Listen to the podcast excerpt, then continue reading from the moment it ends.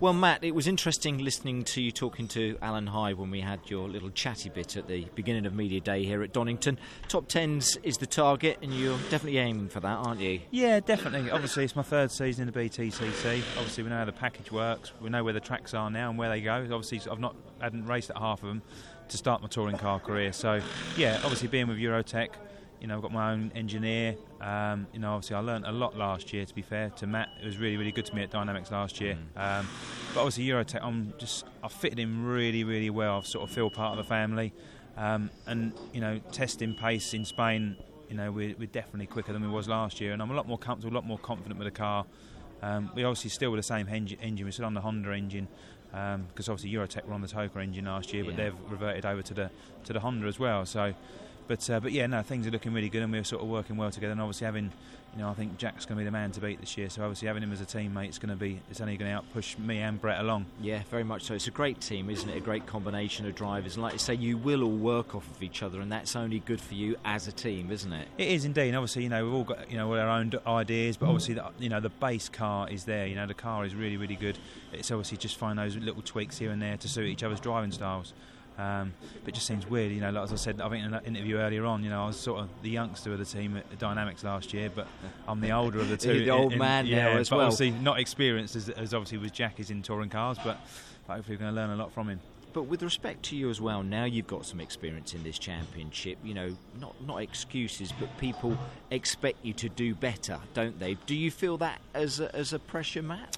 They do, but you've got you know, trouble is you know everyone in BTCC has, has won a championship of, of, any description, whether it be in whatever they've raced mm. in before. Mm. So you've got you haven't got any not good drivers in no, the championship. Everyone has got you know, got a right to be in here. They've got they've deserved to be where they are, and everyone wants to be at the front. And there's only there's only one person that can be at the front, which is obviously the race winner.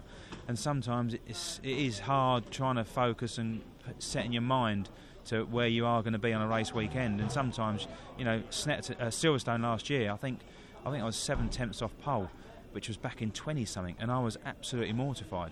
But looking back, you know, you, you need to pick yourself up and you've got to be positive. You've got, you know, you're here for a reason. We can do it. Everyone can drive. But it's obviously getting the pieces together and making it all work. And it's crazy, isn't it? Because we look at those times, and I think people who follow this championship are aware just how close, let's say, the top 20, 25 cars are.